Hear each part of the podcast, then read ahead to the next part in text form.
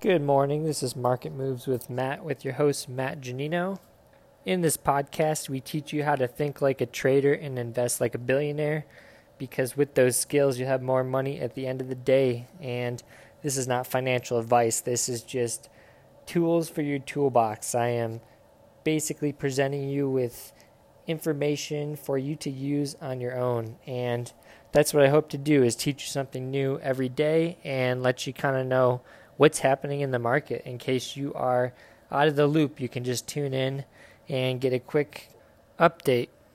If you are new to the market, basically what is happening is we have been on a bull run since the 2008 recession and we just hit our high of the market in January and we are swinging off that right now and we have been coming off in a big sell off, one of the biggest sell offs in the last 10 years.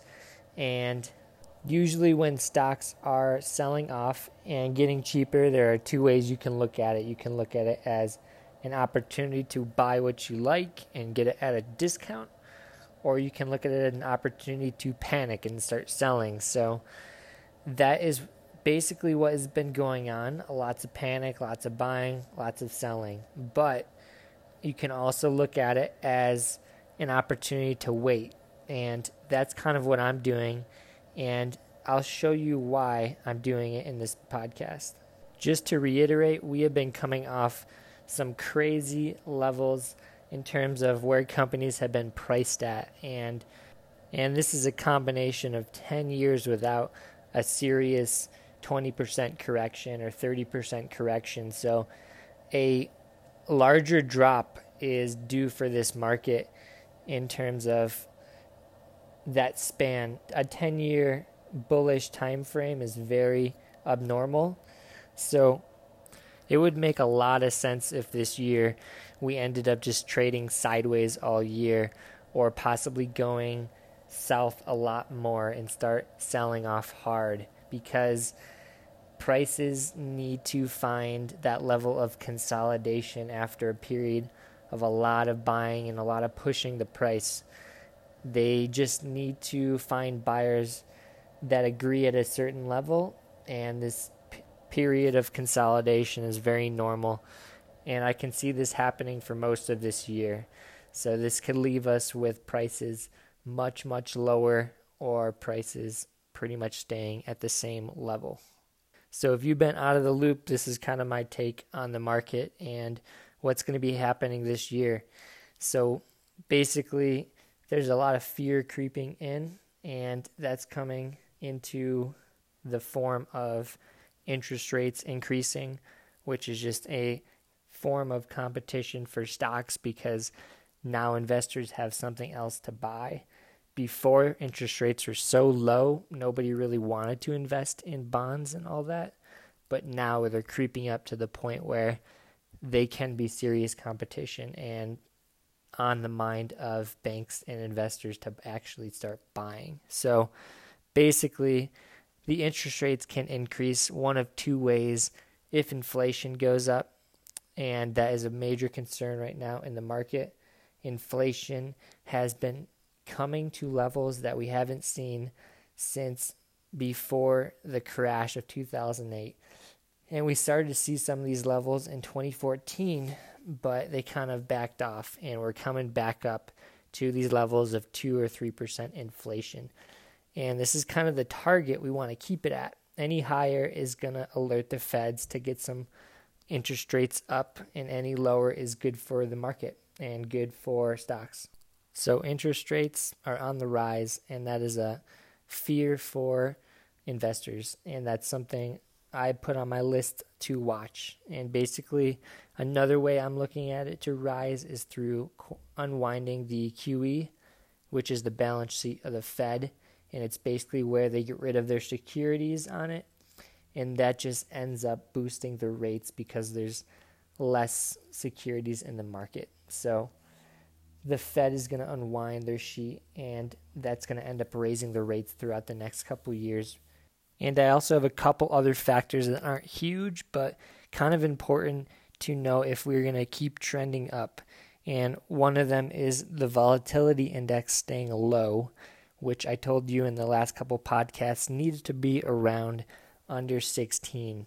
It'd be ideal to be in the 12 10 range, but right now in the 17 to 20 range is kind of dangerous for us in the market, and that's kind of where we've been trending.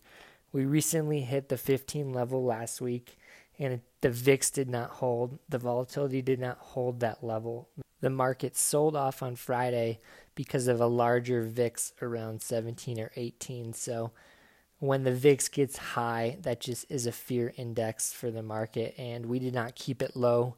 So that ended up to a lot of selling, and we just need to keep it low if we want to trend upward this year, and that's not been happening. So that's what I'm watching right now.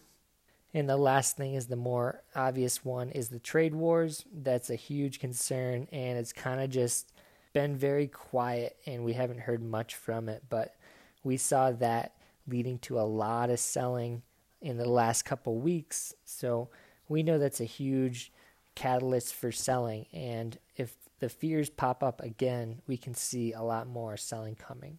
So, just to reiterate, I gave you an update on what, what's been happening in the market the last couple months and where we are, kind of are because I'm staying and waiting right now before buying because I want to see volatility decrease. I want to see trade war fears decrease. And I want to make sure interest rates aren't going to fly up to crazy high levels where lots of money is going to be pumped into this instead of stocks and commodities. So, those are my big fears for investing in the market now.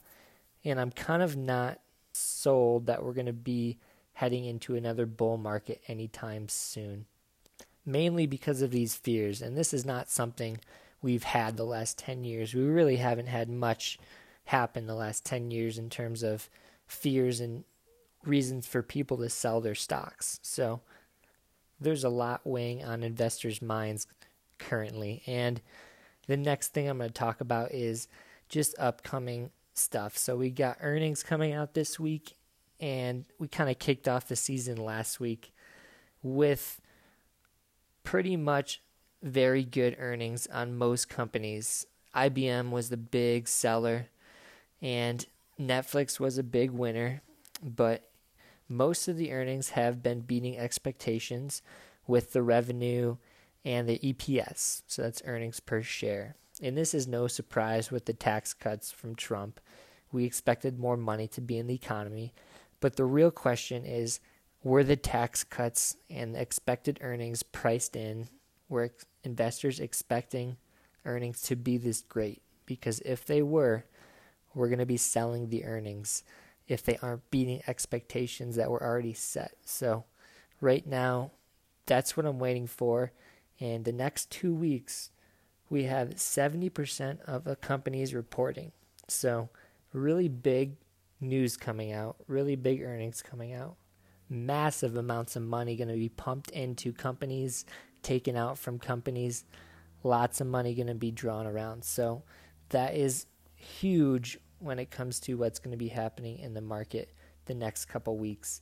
And then on this Friday, we have GDP numbers coming out, and that is number one for investors and people looking to put their money in the US. Because if the US is not healthy, we have no reason to keep our money invested in it. So these GDP numbers are going to be looked at very closely and they're going to be analyzed very well. So those are coming out on Friday and we could see really big moves this week. It's going to be really interesting.